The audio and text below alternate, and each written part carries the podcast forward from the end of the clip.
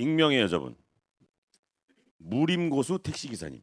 음. 일단 제목에 제가 이제 꽂혔어요. 네네. 안 읽어봤는데 저희 언니는 술을 좋아해요.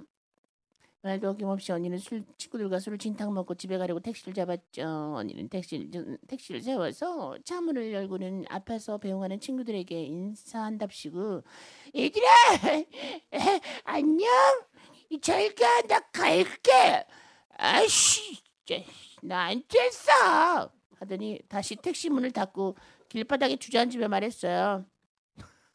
아저씨 부천역이야. 택시 문을 닫고 길바닥에 주저앉으면서 아저씨 부천역이야. 네, 자기 자기 탄 거야 이미 택시. 그리고 길바닥에 앉아 졸기 시작했죠. 그 모습을 보고 있던 친구들은 다가가서 언니를 깨웠죠. 야야 택시를 타야지 너 뭐하니까 일어나. 아! 나 안 취했다고. 언니는 벌떡 일어나더니 다시 택시문을 열고 얘들아 안녕 이 제가 나 갈게 하고는 다시 택시문을 닫고 길바닥에 또 주저앉으며 말했어요. 아이씨 부천역 부천역이야.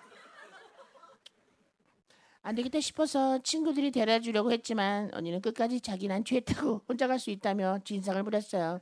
몇 차례나 길바닥에 주저앉길 반복했죠. 그때 택시기사 아저씨가 차에서 내리더니 언니에게 다가와 싸늘한 목소리로 말했습니다. 아가씨 진상 그만 떨고 내 차에서 내려. 지금 밖에 있잖아요 그죠? 아가씨 진상 그만 떨고 내 차에서 내려. 언니는 조금 놀랐는지 네 어, 아, 죄송합니다 하더니 길바닥에서 일어나 택시문을 열고 택시 안으로 쑥 들어갔어요. 대박이다. 죄송합니다.